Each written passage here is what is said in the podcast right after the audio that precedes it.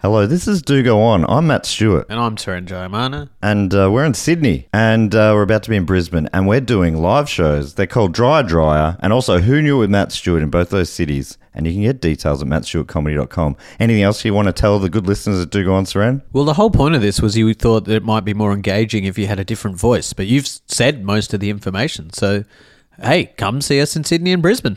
Yeah, that was engaging.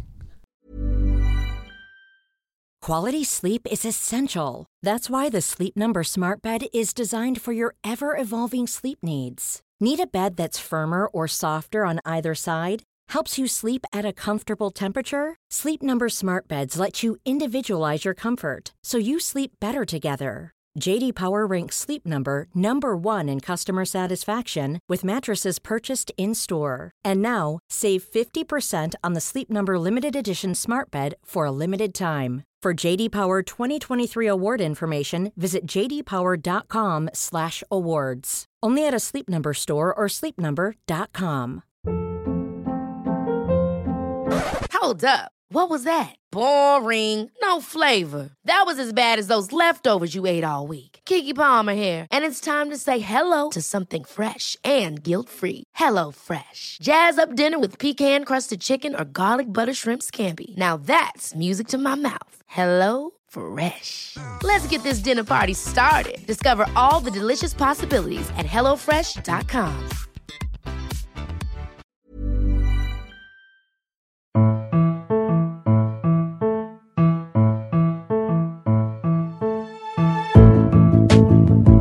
Hello and welcome to Do Go On, a podcast with myself, Dave Warnicky, and I'm joined, as always, by two people that I will introduce at the exact same time. Well, one first, then the other. But it is Matt Stewart and Jess Perkins. Hello, it's it's both of us at the same time. Hello. Was me by a whisker there? You were exactly. We went to, had to go to the tape, and Matt was just in front of Jess. How were both of you? But answer one at a time, please.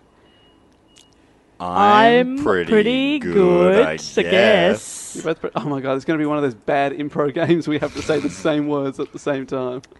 Was that a bad improv game? Yes, it is. I need a word, Dave. give me, give me, uh, podcast. Podcast, Podcast. okay. All right. Podcast. Podcasts. Podcast. Podcasts. Is that how the, the game works? You give them one word and you both say it at the same time Yeah. in unison? so. Yeah, I think Yeah. that's how it works. Um, Give us another word. Uh, how about good podcast where people don't talk at the same time? Good podcast where people don't talk at the same time. Good podcast Where where, people people, don't don't talk at the same time. Thank you for in, injo- inviting me, the, the improv teacher, if you will, felt like a teacher role there, uh, to be part of the Um, Oh, show. mate, you're always the teacher role on this show. Thank you. No, that's not good. They're not fun. I want to be fun. I'm cool. You're not fun. I'm You're not- sorry. you're you not can't cool. force it. Don't try and be fun. That's Alright. not how fun works. You wouldn't know that because you're not any fun. Yeah. As soon as people ask, what what is fun? You know that Yeah. they you, you're not going to be able to explain it to Yeah. them. But don't the funnest people not even realise that they're fun? no. Now we know. All right, well, I'm here and I'm going to tell you what this show is, guys. It's not going to be much fun because it's my turn to do a report Boo. on a topic of my choosing. Ugh, it's probably t- tax. It's all about account. You hate I accountants. fucking hate tax. Well, don't worry, it's not about tax. Great. Then I'm back on board. You're back in, Matt. How about you? You, if I don't talk about tax, what can I win you over? Uh, yeah. Or tax. I'd love to learn about tax. Yeah, actually, I- you know It's what? actually I re- probably hate it the- because I don't understand. It'd be it. a really helpful episode, wouldn't it, if I could explain how tax works? And while uh, education is obviously a part of the show, I don't want it to be all of the show. And I don't feel like I could make tax fun. Not even Or you could funny. make tax fun. And Stories I'm the about- funniest of the three of us. You know, well, yes. it's definitely not true. well, that's true. That's I think that's true. No, no, I think we all agree that you're the funniest, You're the even funniest. yourself, which makes you humble. fu- Beyonce. funny but very arrogant. It's probably- I'll put that on a poster. What about me? So I'm um, I'm not fun, No. but I'm also What about Not me, that arrogant. Dave? That that sums you up in a nutshell. Get on with the fucking show. Well, what about me and my topic, which I'm going to introduce by asking you a question to jump straight into it? We always start with a question. And this week's question no right or wrong answers, as the impro Well, there's teacher got to be would a say. right answer, though, isn't there? Because there's an a- there's an answer. Well, there's an answer, but you'll, you'll know the answer, and I can't decide either way. The question is Do you believe Oh. in curses? No. No, Oh, Curses. Curses. Curses. All right. Curses. um, Uh, no, So not you don't really. believe in curses? What about? Uh, I did for a little while believe in the Kennett curse, where uh, Hawthorne lost to Geelong like twelve times in a row after Kennett said that they'd never lose to them again. See, there is. A, I wanted to start by. I'm going to talk about a curse here today. That is the topic. But uh, there's a lot of sports-based curses. Yeah. The curse of the big Bambini. Bambino. Bambino. Bambi- that's right. Bambini is a, just a baby, I think. the Bambino when he was a baby. Uh, I'm gonna, all right, I've got a little bit on a, a famous uh, superstitious sport is baseball, and one of the most famous curses, as you has said, is the curse of the Bambino, Oh, okay. which was a superstition evolving from the failure of the Boston Red Sox baseball team to win the Baseball World Series in an 86 year period. So they were really good, and then from 1918 to 2004, could not win it. And the curse happened apparently after they sold Babe Ruth, who's nicknamed the Great Bambino, to the Yankees, who went from being a very average team to being one of the most successful in the North American professional sports scene. And Babe Ruth was left-handed. Do you, See, do you they're, the, have a- they're the kind of facts that I'm interested in, Dave. Well, do you have? I feel like that every time I bring up someone who's left-handed. Do you have a catalogue of all the most famous I have a left-handed book people? called The History of Left-handed. left-handed History of the World is what it's called. Who else is left-handed? Um, lots of presidents. Um, Of America. America, yeah. Um, I'm pretty sure Clinton. Obama is. Maybe Clinton? Yeah. Um, who else? Paul McCartney. I always bring him up. Queen Victoria. Babe Ruth. Jimi Hendrix. Jimi Hendrix. There's lots. There's lots. Like There's a ten lot percent of of the population. lefties. There's a lot of people. There's a lot of us. well, there you go. Yep. High achieving. Molly Dukers. That's what. Yeah. Uh, sinister. I Mm-hmm. think that means left. Southpaw. Southpaw. That's what Southpaw means. Mm-hmm. It was a Tomahawk song. Oh, there you go. I never knew what it meant. Means they're like a lefty. Radio. Look Gotcha. at the southpaws. That's a left-handed boxer. Yeah. Oh, you're, so a, they if you're a kept- southpaw. That's your You're style. left-handed. Another curse is a curse of Superman. Have you heard of this one? Curse of Superman. Yeah, it's But after Superman Superman got isn't traded. real. oh, that's a good point. No, it's, it's affecting uh, people that ad- adapt Superman into TV and film. There's a bit of curse. So uh, a couple of them. The two most famous Oh. are George Reeves, who starred in Adventures of Superman on TV in the 50s. He died of a gunshot wound at age 45 under very disputed circumstances, possibly suicide, murder, maybe just an accident. And then uh, Christopher. there's Christopher Reeve, no relation, but he also played Superman in four films in the 70s and 80s and uh, famously paralyzed in a 1995 horseback riding accident and then died nine years later. So, and then there's other people that are connected with Superman. These things have gone on. I could do whole episodes about the Great Bambino and the adventures of Superman, but the curse that I really want to talk about with you today, it's been around for a lot longer. Can I guess it? I'm just going to tell you, it's in fact probably the oldest curse in history. That's you wanna- best. Can I guess? Nah. no, you're sure. Uh, is it the curse of uh, Norm Smith? where he, It's a- he got Jess fired from brings the it to demons. left-handers, and Matt brings it back to AFL. Please tell me about Always. Norm Smith. Norm Smith uh, was uh, one of the most successful coaches in the VFL history. I think he was called maybe Super Coach. Was that him? Anyway, he um, I don't know if that's right actually, but he he got fired, and Melbourne had won like a dozen premierships, and he got fired, and they haven't won one since. They rehired him, but apparently that wasn't enough to break the curse. Wow. Do they rehire him for the because people the ba- the baseball ones especially they do like ceremonies and things to try and appease the curse. Yeah. What? Like superstition sort of ceremony. There's one called the Curse of the Billy Goat, where um, a man kept taking his goat to the, the baseball game. Sure. And then one day the goat was really smelly, so they asked him to leave. And then he said, uh, "You'll never win again." And they couldn't win, so then they, he died, and they would get his relatives to walk goats across the field and things like that because they're very, very superstitious people in baseball. Wow. Uh, can I have another guess? So it's older than Norm Smith, I'll tell you that. Tutankhamun. It is the uh, famous Curse of the Pharaohs. Is this episode? It's Curse of the Pharaohs. That's It's a big, heavy wasn't it? metal song by um. by who? It was a, a song by Merciful Fate.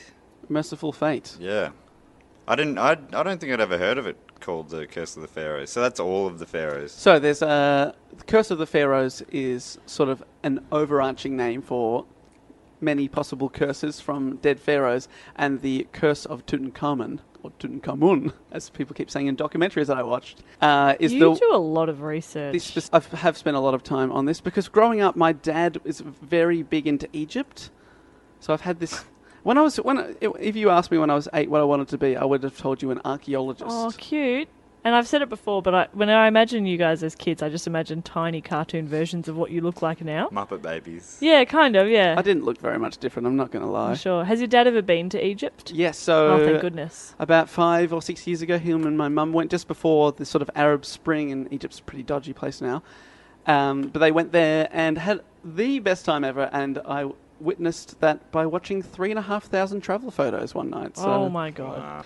So I know a little bit about Egypt, and I've uh, been interested in this topic, so I want to talk about. The uh, curse of King Tut, as people colloquially know him. So, do you Or guys know? tut. King Tut. Sit on your toot. gotta, gotta hit the toot. Are you guys? Do you guys know much about King Tut? Love that. Um, how much of the stuff in The Mummy and The Mummy Returns was true? Uh, the mummy has never returned. Okay. The mummy has never come back to life. I went to an exhibition. I'm pretty sure a Tutankhamun exhibition. Yeah, there was one here in Melbourne. Did yeah, you go to that? a couple of years ago. I went Yeah. to that. Don't remember a lot. So I'm sure it's going to come back, but right now can't think of any facts. But that's okay. do you know what? Do you know he, he was left-handed?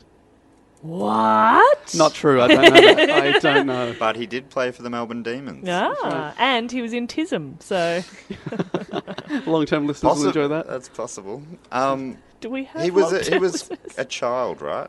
Well, he was once a child. That is correct. Ah, like many, knew it. Knew very it. good. Thank you. No, that's very good. So he was born in 1341 BC, and he died about 18 years old in 1323 BC. And uh, he spent nine years on the throne, so that makes him he became the king when he was only nine or ten. So he was just a child king. Right. And it's not- such a long time ago that not that much is known about his life in comparison to many other other pharaohs. There's not that much record of him. But just to put into perspective, when he was alive, he was that's three thousand three hundred years ago. Oof. So the Great Pyramids of Egypt, the pyramids of Giza, were already thirteen hundred years old. So they're really, really old. Uh, but he died more than thirteen hundred years before Jesus Christ was born. Oh, is that? Do you think they're connected somehow? some sort of curse.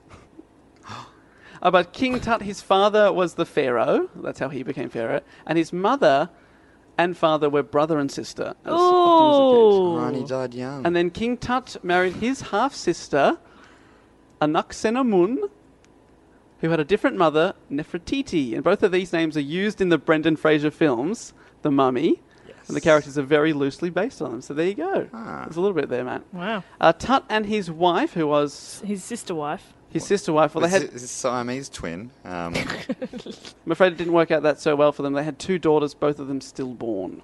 Uh, because he was so young when he became king, it's assumed that he had political advisors do a lot of work for him. No, I reckon a nine-year-old knows what they're doing. No, I want to change everything. Got good policies. Chocolate milk all the time. Famous for their chocolate milk Yeah. Egyptians. Just want to watch Rugrats. I don't know. Is- Are you too old for Rugrats at nine? I don't know. Well, you're probably 3,000 years too early for Rugrats. Good point. yes. Probably too too early for chocolate milk too, eh? Um, Well, I say he didn't do much, but the country was quite weak economically following his father's reign, who didn't do that well. But uh, King Tut, before he was 18, he did change a few things, like the location of the capital city. He changed the god they worship, and he built a few shrines. So he, he did a couple. He did quite he a bit. changed the god they worship, but he Yeah. didn't do much. yeah. So his dad was like, "Nah, it's all about this god," and then he became king, and he was like, "Nah, it's all about this god." Okay, cool. And when you're a Egyptian peasant, you just got to say two thumbs up. You got it, Absolutely. King. yeah, yeah. You got it, King. I was fully dedicated to this god yesterday, But but if this child says so, I'm now I now believe in a different cat. Yeah. They got a praise. yeah. Spike the dog from Rugrats. They're all praising. they be praising. they be praising Spike.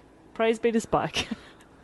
Um, his body has been examined. This is King Tut, and it's thought that he walked with a cane because of deformations or deformities in his left foot. Uh, King- Left foot. left foot. So yes, le- left foot was the Hey. bad one. I'm afraid. Yeah, no, it always is. He also had a slightly cleft palate, possibly a mild case of scoliosis, which is when you have a, s- Oh. a spine is curved slightly. So he, He didn't get around very well It because sounds hot. Oh, and I've seen if you go on the internet, you can Google. They've done like uh, images of like they've recreated what he would look like, and he looks Hot? like he's in pain. He looks hot, yeah. he's also wearing some sort of big sort of n- nappy shroud. Is the only thing he's Yeah. wearing? I don't know why they decided to Real pick sexy. that. Real sexy like. I've got a bit of a crush on Tut. Mm. Would, does it uh, make you? Do you get hot for tut when um? Hot for, That's it. In- hashtag hot for Tut. tweet, please tweet that. It'd be so good. that is so great. In DNA tests of his mummy, scientists found uh, DNA from mosquito-born parasites that cause malaria. Mm-hmm. It's currently the oldest known genetic proof of malaria. oh, mama.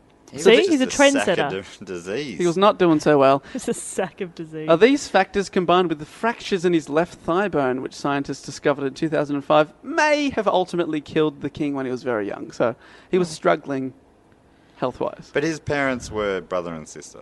Is that right? That's right. yeah, so And then his When did they? When did people figure out that that isn't the way to do it? wait, his parents were brother and sister, yes and then he also married his married half sister. half-sister, Yes, who you're had right. a Sorry, yep. Different mother. That's right. And uh, he- well, his wife.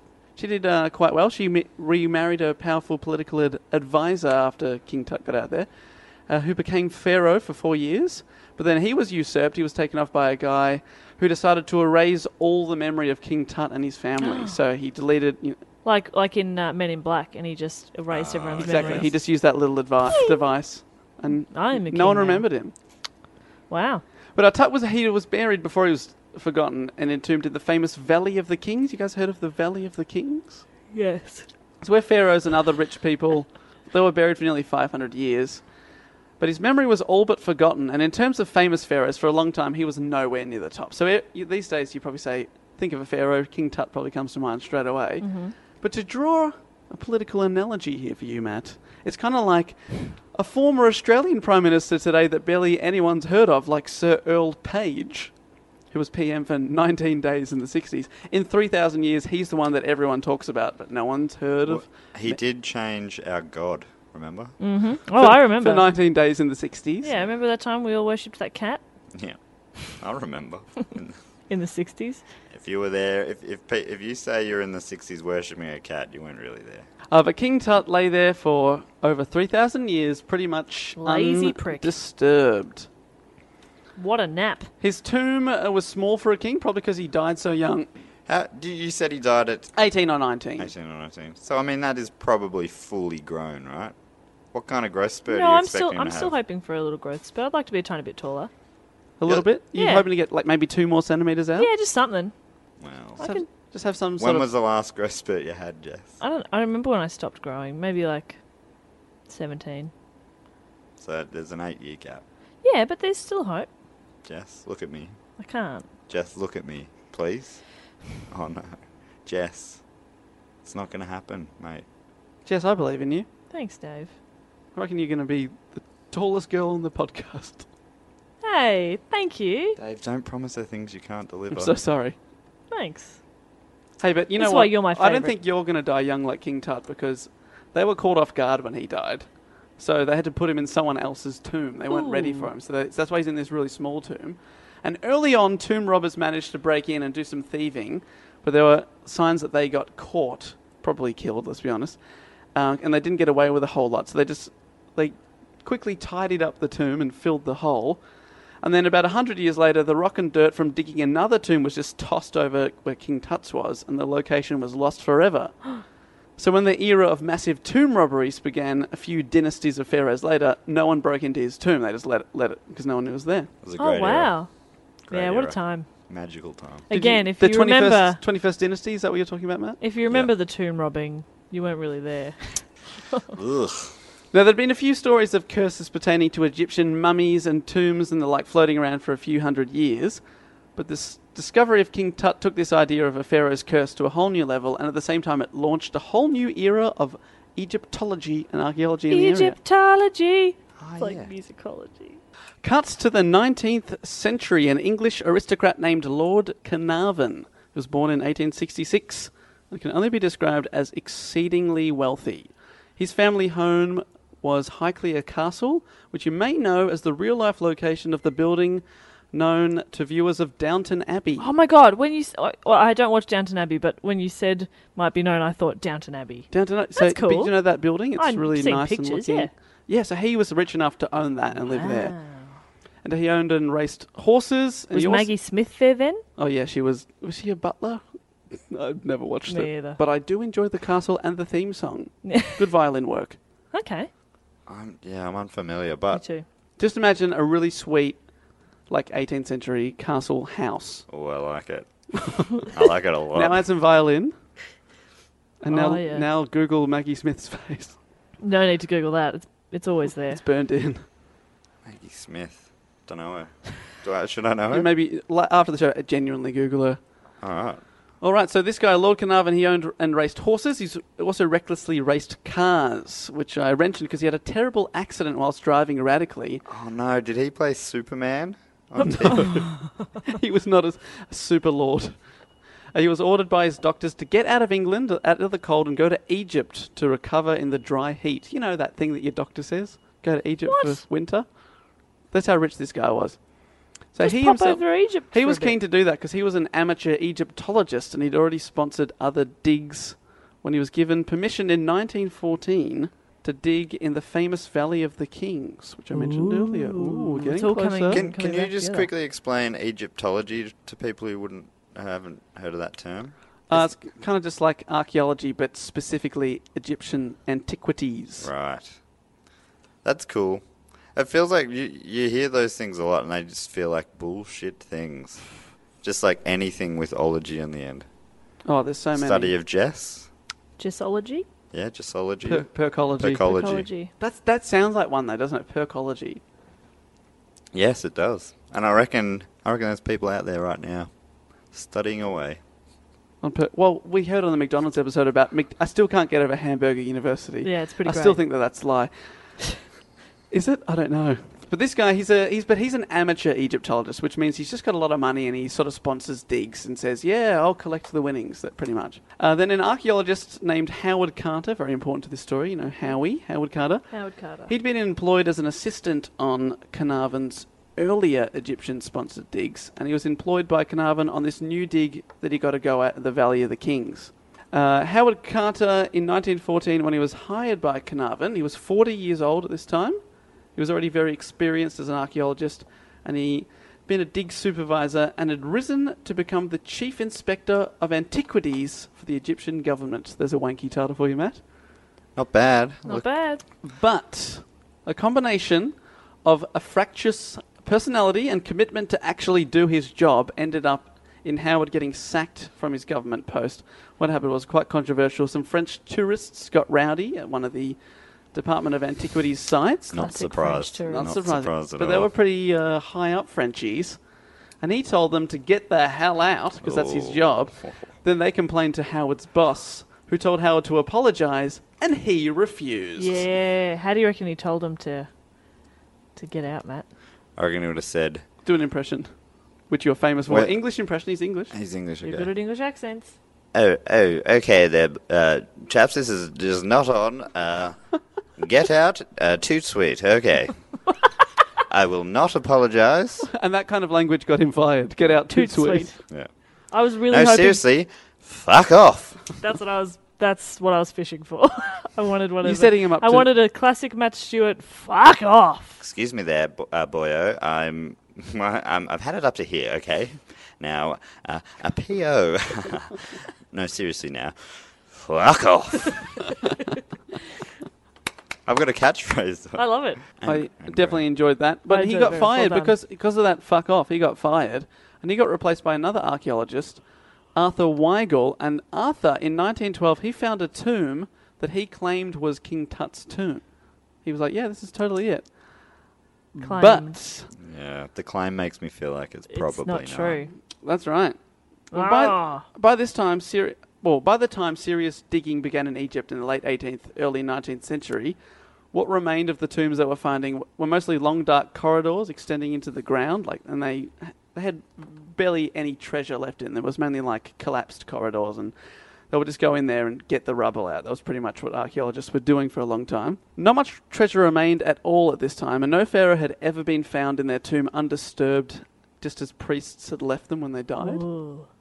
So that was completely unheard of. They'd all been found with like um, You know when your friend passes out at a party Yeah, and you draw like text her on their whiskers phone. over? there was text everywhere. They're wearing a party hat. yeah. Hand in a bowl, bowl of warm, warm water. Piss all over the mummy. That's a myth, apparently. The hand Mummies. in the water. the mummies, won't, mummies won't piss. Mummies won't piss. Once they're dead, they don't do it. That's weird. It's a myth. Nah, I don't believe it. I reckon it's true. Oh, you know. Now, our rich man Carnarvon, he'd gotten the rights to dig in the Valley of the King from a wealthy American lawyer called Theodore, who'd been digging there for years, and he'd had a lot of great success finding stuff, but he thought that everything was already dis- discovered. He Well, was listen like, here, see? I Listen found here, it all. Jane. I found it all before you. Wait, You Syd- can- is that Sydney? Yeah, Sydney's back. That's Sydney's great grandfather, Mm. Theodore Scheinberg. but he was like, There's no point searching here, boys. I've found it all, and I'm going back to Keith Lorraine. That's a weird callback to uh, Back to the Future episode. That's right, if you haven't heard that, then Go listen. It's uh, Fuck the off! good on you, Matt. I mean, it really, when you patted me on the head as you said that, that really hammered home the point, I think. I was just, enj- I was just, it was a good way of saying, you're all right, Matt. You're all right by me. But Carnarvon and Carter, they were told, hey, there's nothing here, but you can have the, my dig site. That's cool. So you had to get permission, and there was only a certain amount of people that were allowed to dig there per year. So they got permission, but they were certain there was at least one tomb remaining undiscovered, and they were searching for the, the real tomb of King Tut. Carter had been told that the guy I mentioned earlier, Arthur Weigel, who'd claimed he'd found it, actually hadn't, but what he'd found was remains from the funeral banquet. best. Oh, just a bit of leftovers. A bit of left. So he found a bit of, bit of turkey. Yeah, you know, like a You know, a couple couple of canapes, baked potatoes, half Yeah. a half a bottle of champagne. champagne uh, Minimum chips. inside the paper. You never. I was talking to someone about this recently. You just, n- that never gets finished, does it? Minimum chips. Chips. Because I, I was out with some people and they bought two big bags of chips.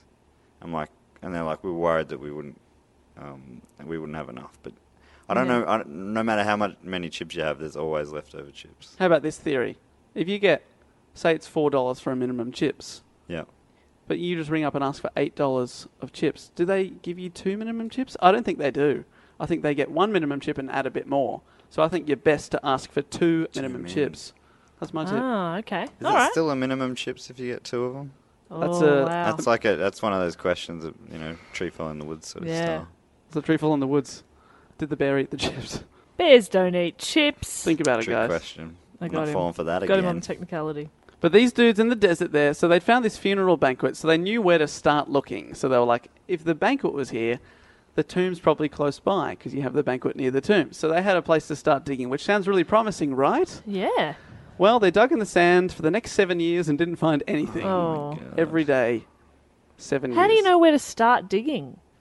Oh, because of that, they were like, oh, the yeah, guy no, found. no, but like you've just found one bit. Anyway, oh, this guy I'm no can't- Egyptologist. Well, the archaeologist Carter, he was really methodical. So he would just do meter by meter, like dig here, nothing, dig here, nothing. And there's a lot of desert out there to find. They didn't find anything. what if it was two meters down? I think he probably went t- 300 meters down with every meter. Oh, no wonder it took seven years. Yeah, that makes sense. This is Carter. It got to 1922, and Lord Carnarvon told Carter that he could no longer afford to fund what he thought was a useless project. You've been digging for seven years, mate. We found nothing. Cut it off. Carter begged for one more season. He said, Give me one more year. I'll do it even if I have to pay for it myself. So Carnarvon agreed, and only three days later, workers discovered stone steps that led to a doorway, and it was stamped with an ancient seal. That seal was quickly realized to be the mark of royalty. Ooh.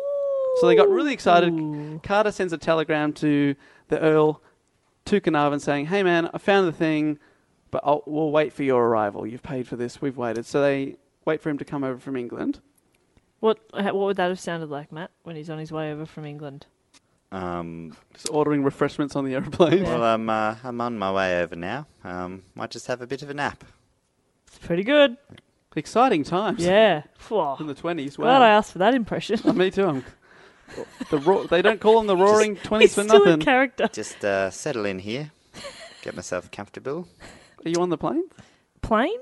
Yes, I'm here on a plane. Um, Boat? How many have got boat there? plane. Uh, um, another whiskey, please. I'm just going to have a little nap.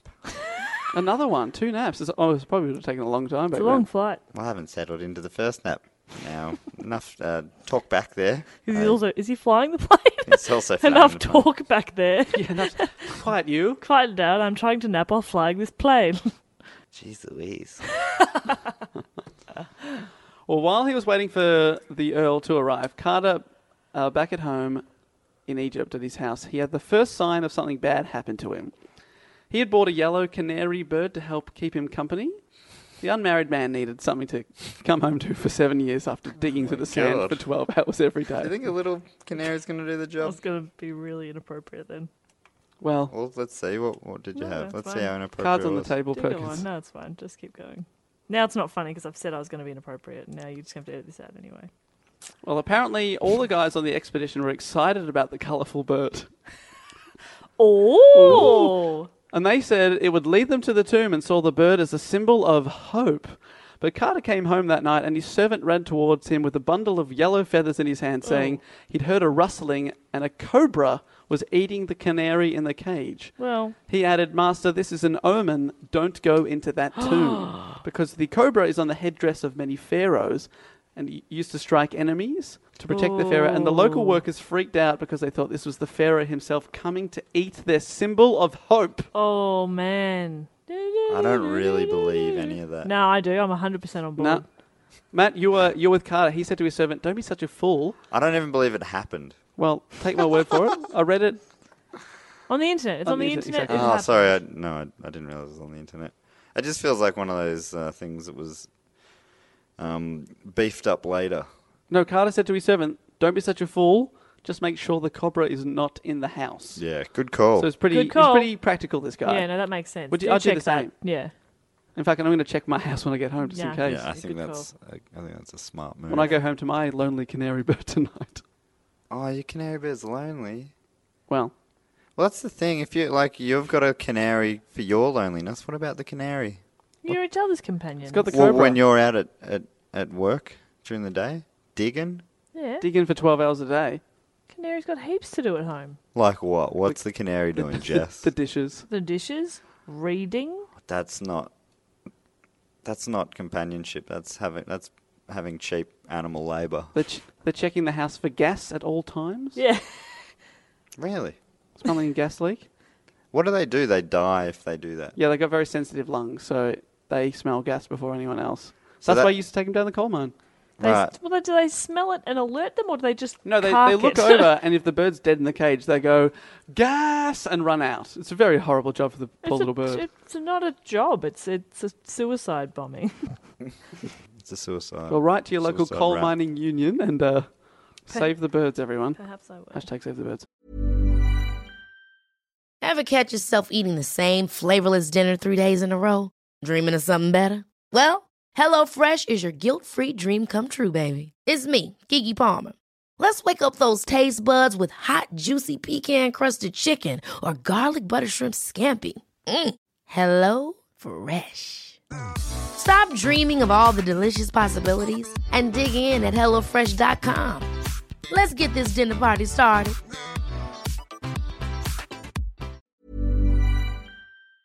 This show is brought to you by BetterHelp. I got to get something off my chest. Okay. I ate your last biscuit. I was That has saving been- them for my wedding. That has been stress. that has been stressing me out. I'm so sorry. I feels a lot better to get that off my chest. You know, keeping things bottled up can uh, affect people negatively, and that had been affecting me. And that feel that's a weight off my shoulders. Yeah. It was delicious. I'm not sorry, but I did take the last biscuit. Bit that he was saving for his wedding. I didn't know that.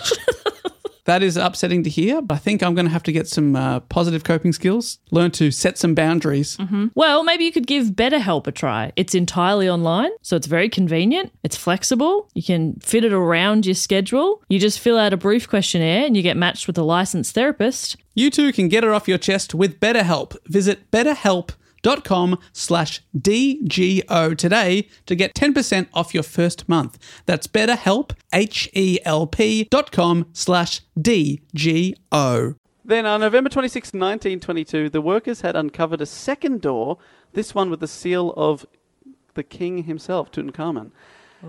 It, however, also showed signs of thieves that I mentioned before, and it was it was visible where the tomb had been broken into. So Carter was really worried that he was three thousand years too late; that someone had already beaten him. Just by the skin of his bloody teeth. Now, here's the opening of this tomb. Carnarvon was sent a letter by the mystic Cairo. Cairo at the time was a sort of world famous fortune teller for celebrities. He read uh, fortunes for people like Mark Twain and Oscar Wilde and things like this. And his letter warned the Lord to not enter the tomb. It read, Lord Carnarvon, not to enter the tomb, disobey at peril, if ignored, would suffer sickness, not recover, death would claim him in Egypt. So he went, oh. Carnarvon ignored the letter, found himself in the passageway of the tomb with his daughter, Lady Evelyn Herbert, Howard Carter, the archaeologist, and Carter's assistant, AR, nicknamed Pecky Calendar, which I enjoy that Great name. name. Pecky. Pecky. Fuck, Remember Pecky? love that. Yeah. Peck Dog is looking the goods. It, uh, it took forever, but Carter. So it's just the four of them in there, and there's one door between them and the tomb that they've been waiting for ages. Took forever, but Carter chiseled or drilled a hole in the, the final door into the tomb. He lit a candle, put it through the hole, and he peered inside. And Carnarvon whispered, "Can you see anything?" Bit of effect there. Mm-hmm, mm-hmm. Carter feel like replied, we're there. Yes, wonderful things. Wonderful things. What he could see was a chamber absolutely packed full of treasures. The entire room was glistening with gold. Wow. Now, what he tells people he did ne- next was that after looking through the hole, he then resealed it and waited three days for the Egyptian official to arrive, as the law required. You had to have a local person go in there with you first. But if you'd been digging for seven years and you just discovered a tomb full of gold, would you wait to go in? Yeah, I would. I'm Yeah. a stickler for rules. Rules are rules for a reason, Dave, and it's I'm I'm not one to push them. What kind of so they what kind of system you is waited like seven years, you can wait three more days. English people go over and just steal treasures from another country? What, how does that work? At this time, there was a deal where it was 50 50. If you discovered it, you would s- share the riches Right. 50% with the country, 50% with yourself. So there's a lot of money to be made for these people. But um, Howard Carter, I think, was actually quite. He had the right intent, but he still probably broke in that night. They'd been waiting for nearly 10 years, so they, they secretly spent all night in there. And uh, Lady Evelyn, the daughter, she was the smallest, so she went in first. That'd be pretty cool to go in where someone hasn't been for 3,000 years. It'd be creepy. It actually, Super creepy. middle of the desert, candlelight only. yeah, nah, creepy. You don't as know hell. what's in there. Actually, prob- I probably wouldn't go in there. I I'd wouldn't be go. too terrified. I'd be It's in- yeah, it's- terrified. you're going into a it's just someone's grave. Yeah, gross. Nah. No, thank you. Yeah, how do we feel about that? Obviously, people ca- it's called archaeology now, but at the same time, it's also grave desecration. But just in three thousand years, we've talked about death a lot on this show before. Would you be ca- caring if someone dug up your bones in three thousand years? Couldn't give a shit. I'm dead. And I've been dead for a very long time. 3,000 years? No, I guess not. What are they going to do with them? Yeah, but even then, Put them in a museum? Museum. Sweet. Cool. Do it. I'm happy podcast to- museum. Yeah, happy to be shown in the podcast museum. yeah, they dig up your bones. The bones of the greatest podcast. Mark Maron's on display there. Um, I'll have to put my dust on display there, as we discovered in the death episode. yeah, they'll have to put my pyre on display. I they won't find me. I'll be in space. Yeah, they won't find me. they won't find me. I'll disappear under very suspicious circumstances. Anus there you go. related. anus related mishap. uh, news of the story of the discovery quickly spread, and Carnarvon, Carter, and King Tut became celebrities overnight. Newspapers around the world carried the story because people had been mocking them for years and they thought they were digging up sand for nothing.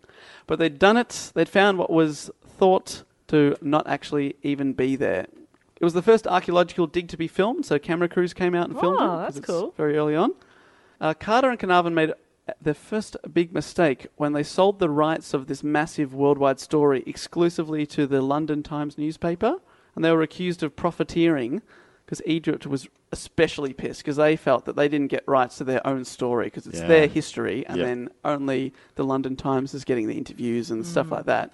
So they were really, really mad about it, and people were writing sensational stories about them. Sort of people were threatening to sort of you know protest at, at the dig site, this kind of stuff. And uh, Carnarvon defended himself. He said that he made the deal for the money, yes, but also because he, he saw it in that way, he'd only have to deal with one press outlet. He'd do one interview, and then they get back to the dig. That was what he said. Right. But let's be honest, he just wanted the cash. He's Yeah. all about the archaeology. Because he spent a lot of money on this. And then we get to the tomb itself. There's an easier like you could, if you were just wanting to not do interviews, rather than selling it to one, you could just say I'm not doing any at all. That'd be even quicker, right? Yeah. Yeah. That'd be even more mysterious. How about that, Carnarvon? You Dickhead. Joker. Oh, dickhead's strong. Don't worry, something's coming for him. Uh, Tut's tomb had it, it's just four small rooms, but it was literally packed with thousands of objects. Oh my god. They were so old that some of them would completely fall apart at the touch of a 20th century hand, so they had to be really careful with it. The rooms were packed with. The hands are different in this century. The Exactly. 20th century hand. Different. They'd never been touched by an Englishman. It could tell. And they That vase could tell. not gentle. R- That racist vase. uh, the rooms were packed with uh, major artifacts, statues, cabinets, vases. Even five chariots were inside, but then be dismantled so he could Oh. ride them in the afterlife. Sure. So when so he gets to the afterlife. He's got a. and there's a dismantle. So he's got to first get out like an Allen key yeah, and a, IKEA style. He's little- got to rebuild it. bloody hell. That seems silly. That's not what you want to do in the You, afterlife. no, you want to Oh, wanna just get on with jump in. partying. Also, there's five chariots. That's too many. Especially One man. with a man who probably couldn't even ride one in his real life because he had a bung foot, a bung back, and a bro- broken thigh bone. Oh, well, in the So hot. afterlife, all of that stuff gets. Um, Yeah, true. Of course, because he worshipped the right god, remember? He changed it. Mm-hmm. yeah. Thank goodness for that. Uh, any one of the objects that they found would have been considered enough to repay the effort of the h- of the of a year's dig. Wow. So it was literally the greatest archaeological find the world has ever seen. Wow. For this king that was not even like he was Like, before very he was minor even on the buried. stage. Yeah, that's weird. But So I I'm- guess all the ones that were Ransack. You makes you Ransack think about must have all been the crazy. hundreds of pharaohs that, like the really famous ones. Mm. What were they being buried with? Must have been amazing, but they yeah just got six chariots. Probably. six and a half chariots, Wow. What? What did he do with a heart? Spare, spare parts. parts. Very good. Matt And you knows both it. pointed at each other. It was very cute. It's a great improv game we're doing here. Spare parts. Their parts. Uh, so the, the mummy itself was inside a sarcophagus, inside three mummy coffins, each nestled inside the other, sort of Like a babu- babushka doll? babushka or matrushka doll style. The uh, two outer coffins were highly decorated wood, and the third was solid gold, the inside one. What? And, y- and you know the, the famous blue and gold mask that everyone knows? Mm-hmm. Yeah. That, that's uh, it's probably the most famous symbol of Egypt. That's that was his death mask put over his face inside, Wow. inside the coffin. Solid gold coffin. Solid gold. Because we talked on the the death, burial, cremation episode. We talked about how expensive coffins and caskets are. Bloody. This is phew, probably towards the top end of the scale. Wow. probably. Yeah. Probably. I don't know what, what would be more expensive. What's more expensive than gold? Double gold. Boom. Yeah. Logic. Also, Matt, you were saying before about who's getting the riches. So I told you that at the time the Egyptian government gave any excavators a 50 50 split of whatever they found. There was, however, a massive catch. And that was if an archaeologist found an intact tomb, which means no one had been there before, then the agreement of equal division of the artifacts was null and void. And everyone agreed to this because they thought they'd never find one that was untouched. So then the Egyptian Department of Antiquities could claim everything because what the theory is the collective value of everything together is much more than the sum of its parts. And keeping it Sure. together is sort of what they shouldn't be split up, should be put in a museum, is what they thought. So then they had this big battle over whether it was intact because those grave robbers had been in there a little bit and then got caught. And they were saying, is that intact? Is that not intact? And whilst all this was happening, the first signs of the curse started. On March 19th, 19th Everyone died. Every everyone died. The first sign was everyone died. A second sign everyone came, stayed dead. Whoa. no one came back to life. No, March nineteenth, nineteen twenty-three. A few months after it had been opened, Lord Carnarvon was shaving, and he cut himself where he'd earlier been bitten by a mosquito bite. Oh. It became infected, and he died four months and seven days after the opening of the tomb. Are you serious? yeah, so he, He cut nicked himself And then- shaving on a mozzie bite, dead. and he died, and this guy had survived like a major, crazy bad car accident, What? only to be killed. By nicking himself Yeah. shaving. At the time of his death, reportedly all the lights in Cairo went out. Get out. The British army, who was in charge of utilities at the time, couldn't find a reason for them going out. And Nah. Just, as, just as quickly as they'd gone out, they magically came back on 20 minutes later. Nah, creepy. Creepy. Also, 2,000 miles away, back in England, at the time of his death, the exact second at Highclere Castle, where they filmed Downton Abbey, Carnarvon's fox terrier, Susan, Oh man. was asleep in her basket in the castle, and at the time of his death, she got up, howled, and dropped dead. Fuck off. You got. You've got to be kidding. It's a, it's a, it's the truth, gospel. Matt, you are so in awe that you're not going to comment and say how this is bullshit. Okay. So somebody, how, okay, so That's what you somebody want. must have discovered them, right? Somebody must have discovered his body. Like, let's say the housekeeper comes in, finds him and the dog both dead. But 2,000 miles apart. Yeah. Oh yeah. Never mind then. So someone someone heard the howl. Someone so maybe I mean Weird. it kind of makes sense that he would have nicked himself shaving if all the lights in the whole city went out. Yeah, that is. It was just the Oh. darkness. No, it had been inf- infected for uh, many days before he actually died. Uh, but the curse was ride- widely uh, reported around the world, and uh, this is where the shutting out of the world's press really backfired on them because they, uh, the press, who were annoyed that they didn't get to cover the actual story, they started writing these really sensationalized stories about the tomb being cursed, and they started quoting uh, inscriptions or ins- scriptures or inscriptions that were reportedly found inside about people that disturb this death will come on swift, wi- swift wings stuff like that the media is going crazy but carter shrugged off the curse as ridiculous this is our logical man again but because he'd been shielded by carnarvon from the press before now carter was the center of, center of attention and tourists began descending en masse at the dig site of Tut's tomb to see the riches and treasures being dragged out. So suddenly he's being swamped by these people, and all he wants to do is get back to work because he's l- literally obsessive with getting the, cataloging the treasures. Not many people were allowed inside the tomb, but one of the few civilians ali- allowed inside was George J. Gould. Great name. He was a very rich man who was invited by Carter. After his private tour, that night he came down with a fever, and by the next day he was dead. No. Yes. But this is the No! 1920s, right? Like everyone died all the time back then. Well, Nah. You take that into Ah. He's consideration. such a in ni- naysayer. well, people did die all the time. At- In 1923, two men suddenly died after entering the tomb. Doctors said it was a fever, but some thought it was King Tut's curse. Next to go was Pecky Calendar. Pecky, not Pecky. Pecky. She was the bird, right? No, Becky? that was the assistant, the male, one of the first four people in. Oh, okay. He was a Carter's Oh, that was a assistant. go- Pecky. Pecky. What a great name. See, I love Pecky it. I get Calendar, perky, gone. but For Pecky's some reason, better. I was thinking that was the uh, the little no, yellow we didn't, bird. I don't I don't think we named the Oh, bird. the bird. Would you like to name the bird 100 years after it's. yeah. Um. Pecky. was a- Can I call it Pecky? Pecky's a great bird name. I'd call my bird Peck. Oh, that's cute. both of them dead. Pecky and and the bird. Carter, people kept handing him about the curse, trying to get interviews. He's repeatedly dismissed the curse, and then he set his eyes on the body of King Tut. See, that would be creepy. That would I'd find that really weird. You know how in movies when they like open a coffin and oh, I couldn't do that. No, So you know, so that coffin had been there for three thousand years or whatever. that's too long. when he got because it's in four rooms. They have to go from room to room, and they get the treasures out of run, one room, then move to the other. It actually took um, like several months before they actually found the actual sarc- sarcophagus with oh really? with you know that golden bit. So they Yeah. got the treasures out of the first room first, and they had to move to another room. So I just imagine that you'd go in there, have a look around, be like, "Yep, cool, cool," but no, they went room by room. so, do they know he was in there when they first found that? They assumed he was in there, right? Yeah, but they, But were, they I just think couldn't quite get to it yet. room, Or? room by room they were worried that people had you know because they saw signs of people had broken in, so Yeah. they're thinking, "Oh, this room's intact, but how about the next room?" Because they're very secretive with. They made it so if you broke into one room, it'd be hard to break into the next. You're oh, right. wow. So like it was all sealed from each other. Did, so, you know, the Egyptians, they said they'd take the lot if it was, um, if it was Untouched, intact. yeah. Yep.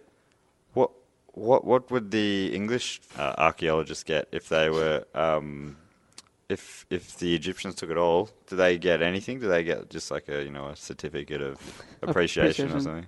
A Participation. voucher for a junior burger at Yeah. McDonald's. That's what something I like was that. thinking. No, I mean, um, So they're still doing all the work. Like I got no problem with Egypt keeping it all. I think that makes sense, but it just seems weird that it seems weird to me that it's um I spent all that time then get nothing.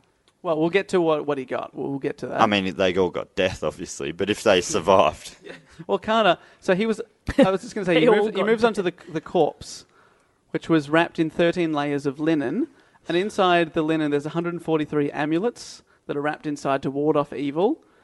But, uh, but- 143. Yeah, it's a weird number, I know. So it's like, That and they're bothers all me. they're all jewels and they're all gold. They're like worth you know millions of dollars. No, I hate that. I hate that. I hate. oh. What? How? What? Do you, do you draw the line? 142. No, I really like rounded numbers. Oh, so like Doesn't have to 140. be even. Well, even that would kind of get seven more 150. Yeah. That makes more sense to me. Anyway, But the It's just rest something of the, about me, it the rest bothers of the me. stuff that Egyptians did to their bodies makes perfect sense to you. Though. oh, 13 layers. Again, 13 layers of linen. Why 13? It's 10 unlucky. It's an or unlucky 15? number. 13? 10 or 15. Oh, so you five increments of five. yeah, is okay kind with of. you. Yeah, yeah. I So reckon. one forty-five would have been okay. 145. oh, see, that bothers me a little bit, but so yeah, close better. to one fifty. Yeah, just, just get 150. Would you like me to lie and to Maybe say they ran out. 145? I don't think anyone's going to tweet in, but if you would like to and correct me, Yeah, it I do would- go on pod. Would make me feel better. uh, so it was wrapped in uh, this stuff, but uh, the resins and oils that were used to embalm the body had turned to glue over 3,000 years, and uh, to get the amulets, he couldn't get them out, so Carter had to dismember the corpse.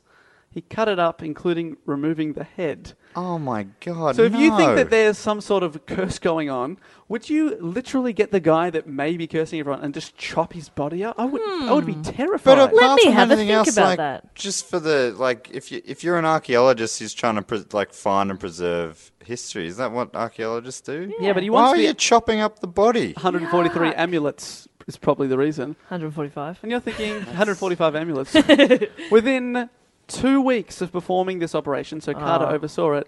Two of its participants were dead. No. Two more dead. Jeez, what a Um, Done. body count! How many uh, uh, have we got a count there? Have we like a body count? Yeah, I'm- let's start a, a tally, body count. All right, so we've The lost. bird we lost 1st We've lost the bird. Body count. We've I'm lost writing it down. Body Lord count. Carnarvon.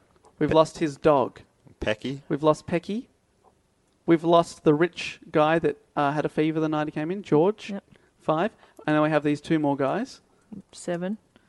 We're up to seven. King Tut obviously is dead, but we won't count him. No, I don't know. Does he? Should he count? Well, he Well, was. He's the one cursing, Man. though. Oh, I reckon. Yeah, he's well, that, part of the curse. that bumps us up to eight. I reckon. Let's keep count him in. Tut in as well? All right, we're up to eight. I'll keep going with the tally then.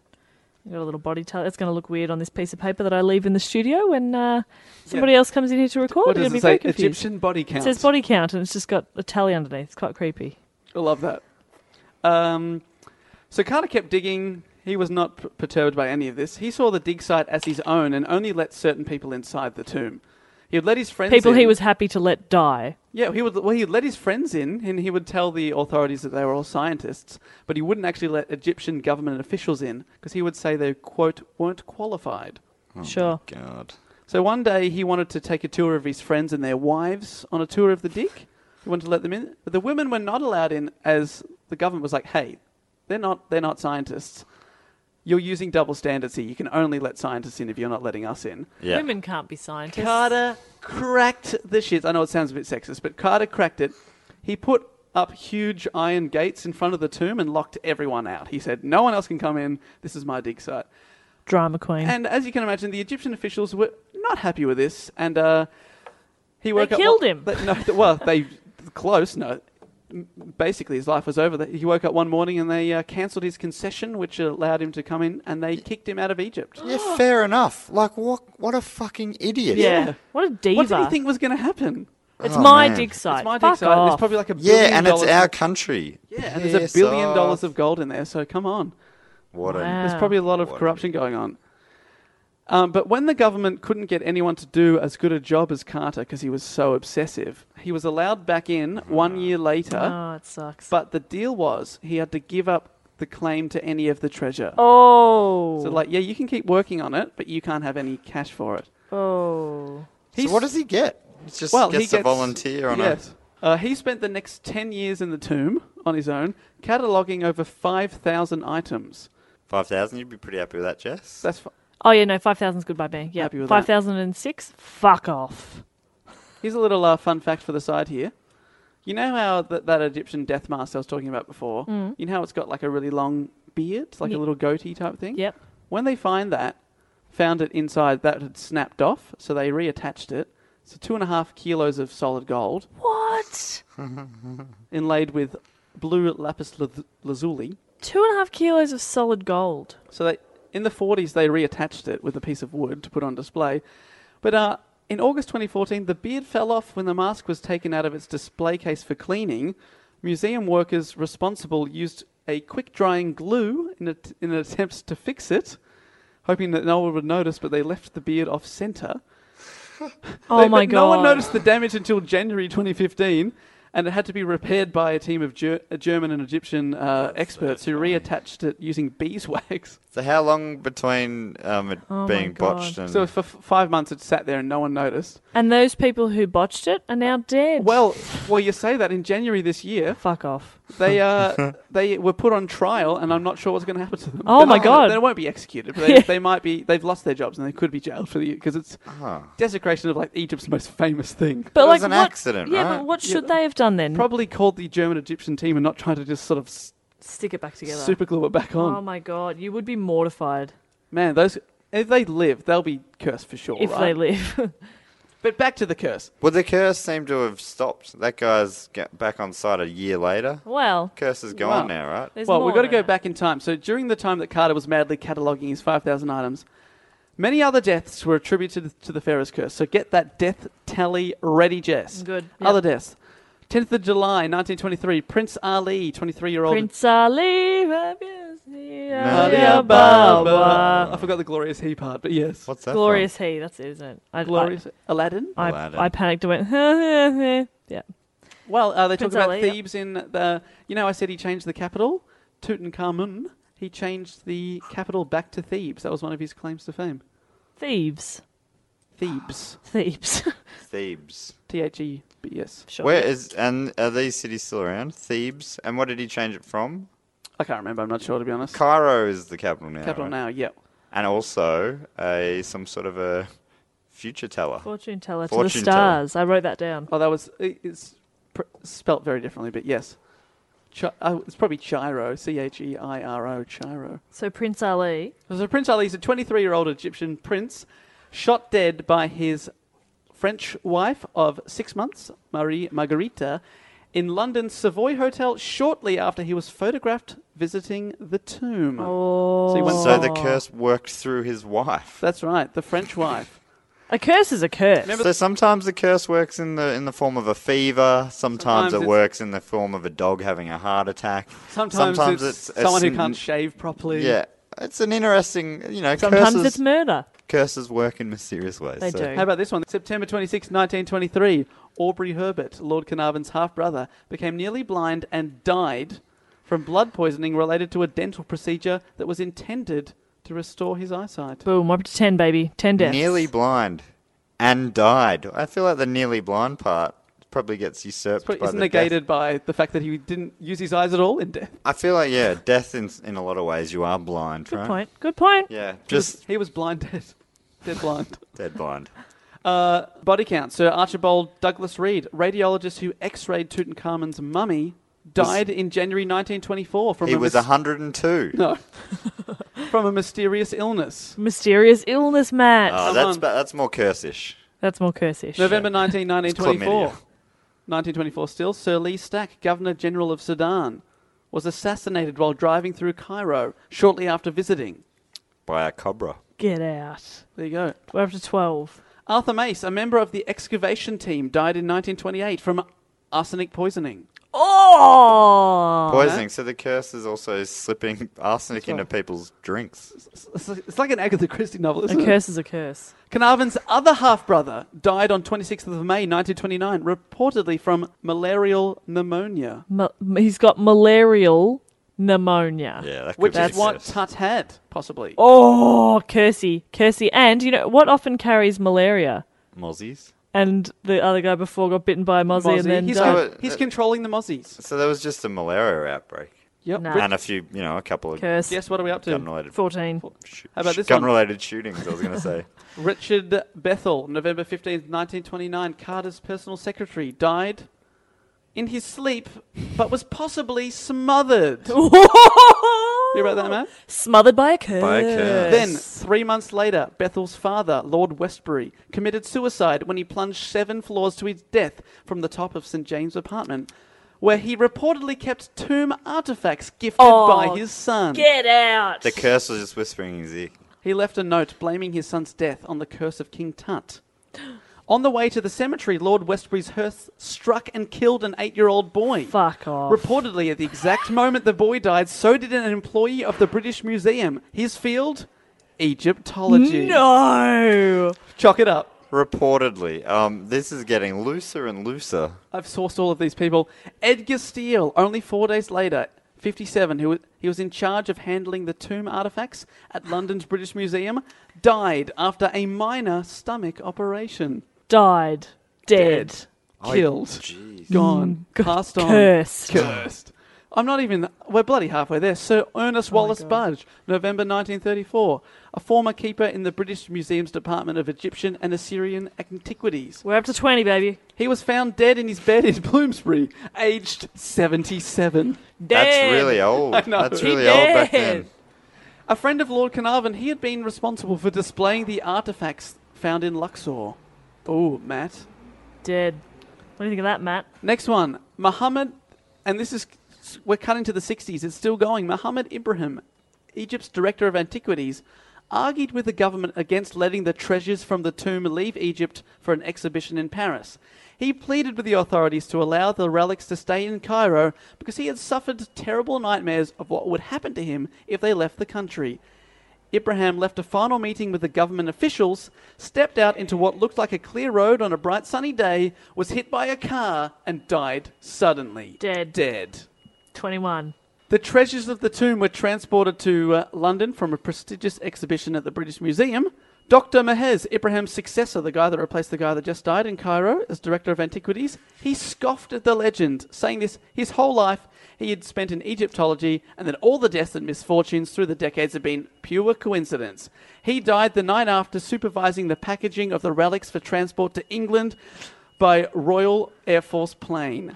Dead. He died whilst. Well, how did he die? He died while he was supervising. No, the night after he scoffed at it and he packed the antiquities to go on a tour that night, Dead. dead. How did he die? Dead. Death. His cause of death? Stopped breathing or Are his we? heart. Do you think we're like? Because you guys, you believe, you, you believe in this, obviously.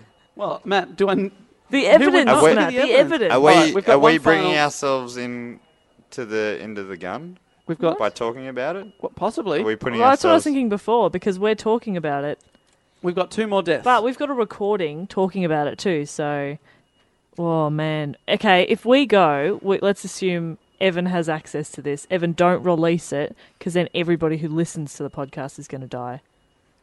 oh, no. Which is Hundreds that's a lot of of, that's a people. lot of people. It's millions. Potentially. Our last check Podcasts was are free nice. and accessible to ma- many millions. This po- I'll, call, episode, I'll call this Curse of the Pharaohs in brackets. This podcast could kill. And then, like, if that happens, right, if we die having just talked about this curse, then it would be newsworthy. And so then it would attract A even big- more attention. It'd be great for past uh, episodes. oh, yeah, it would be I will really good. only sell our story to the London Times. Oh, Good move. Dave. As Lord That's a good Carnarvon move. himself showed. All right, so one of the first people to see touched treasures in London was the only surviving member of the first four people to enter the, the tomb in Egypt, and that was Lady Evelyn Herbert. Oh. So Carnarvon's daughter.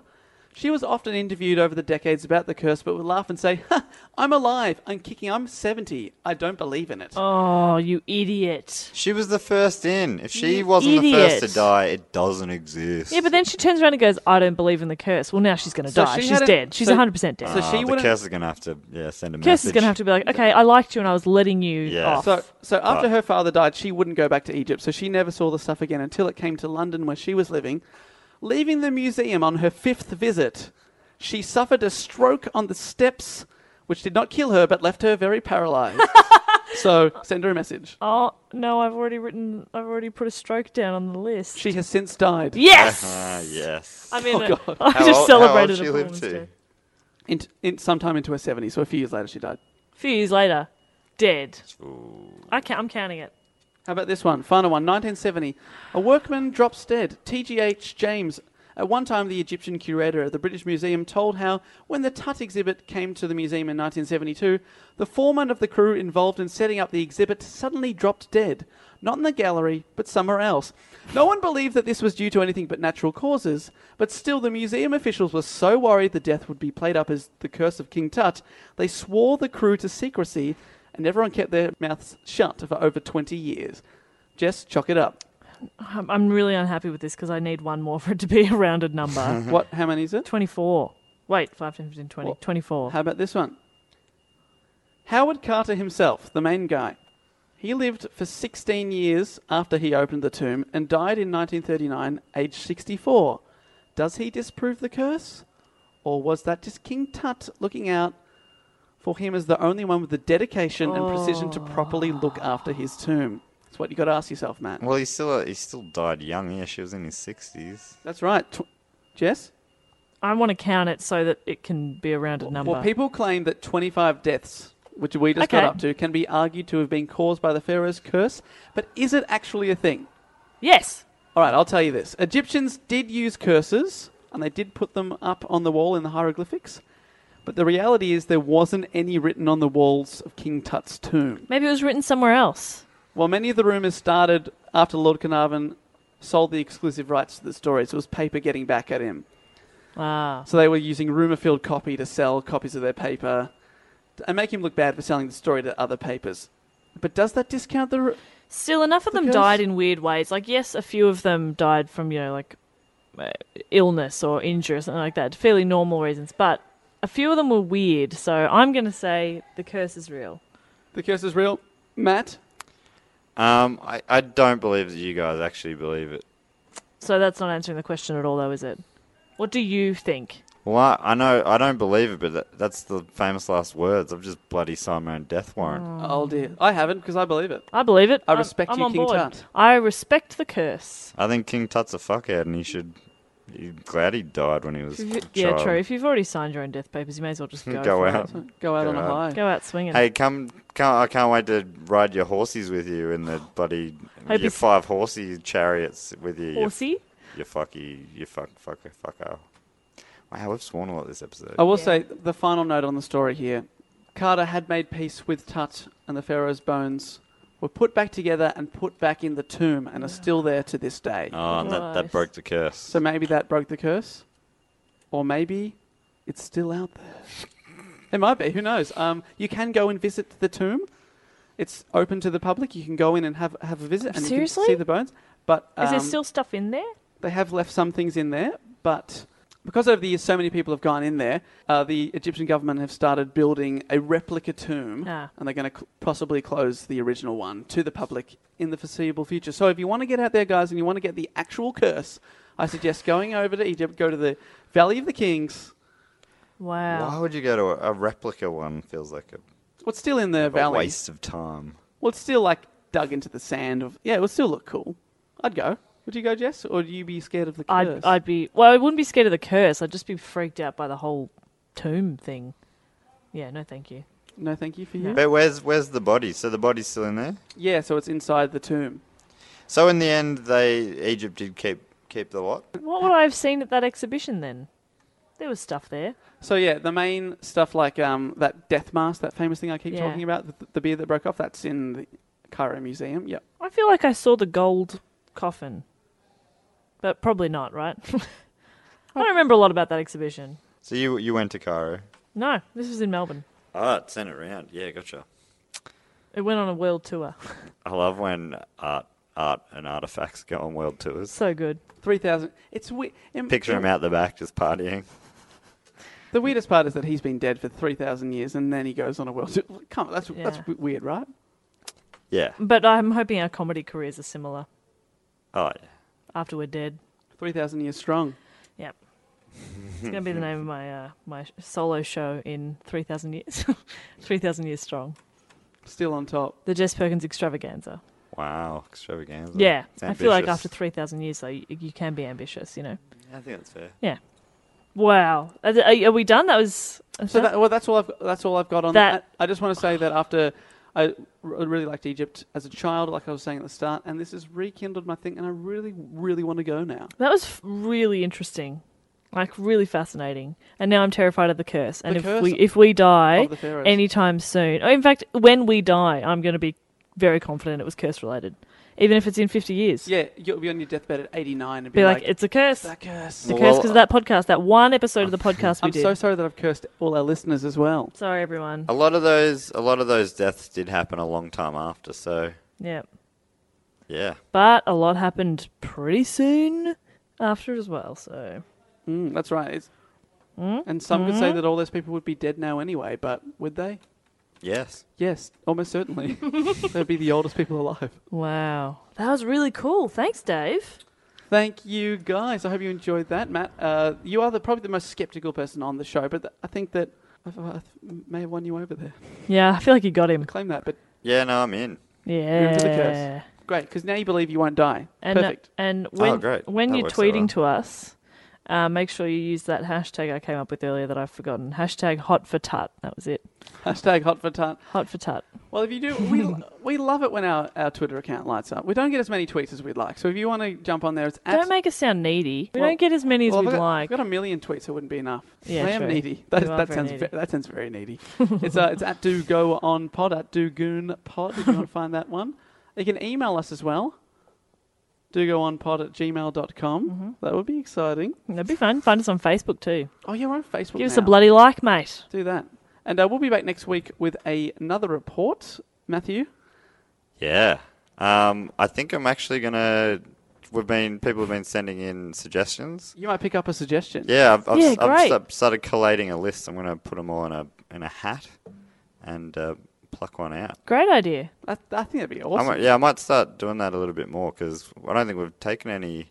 Not yet. No. Not yet, but we do. So if you, I don't know if you want to We've got it. Yeah, send some in. there's. I've got quite a quite a long list going, but well, I mean, it's not it's not super long. But It'd it's be not so a long that dozen or there's so. no, there's no chance of you getting it in. Yeah. Yeah, I think Yeah, send them. Send suggestions, please. Please and thank you. PO box lock bag. No, we don't have that.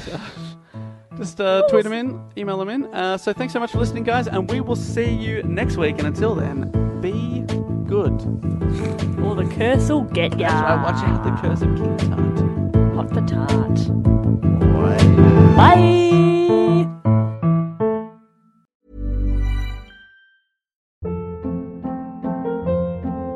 Hold up. What was that? Boring. No flavor. That was as bad as those leftovers you ate all week. Kiki Palmer here, and it's time to say hello to something fresh and guilt-free. Hello Fresh. Jazz up dinner with pecan-crusted chicken or garlic butter shrimp scampi. Now that's music to my mouth. Hello Fresh. Let's get this dinner party started. Discover all the delicious possibilities at hellofresh.com. Planning for your next trip? Elevate your travel style with Quince. Quince has all the jet setting essentials you'll want for your next getaway, like European linen, premium luggage options, buttery soft Italian leather bags, and so much more. And is all priced at 50 to 80% less than similar brands. Plus, Quince only works with factories that use safe and ethical manufacturing practices.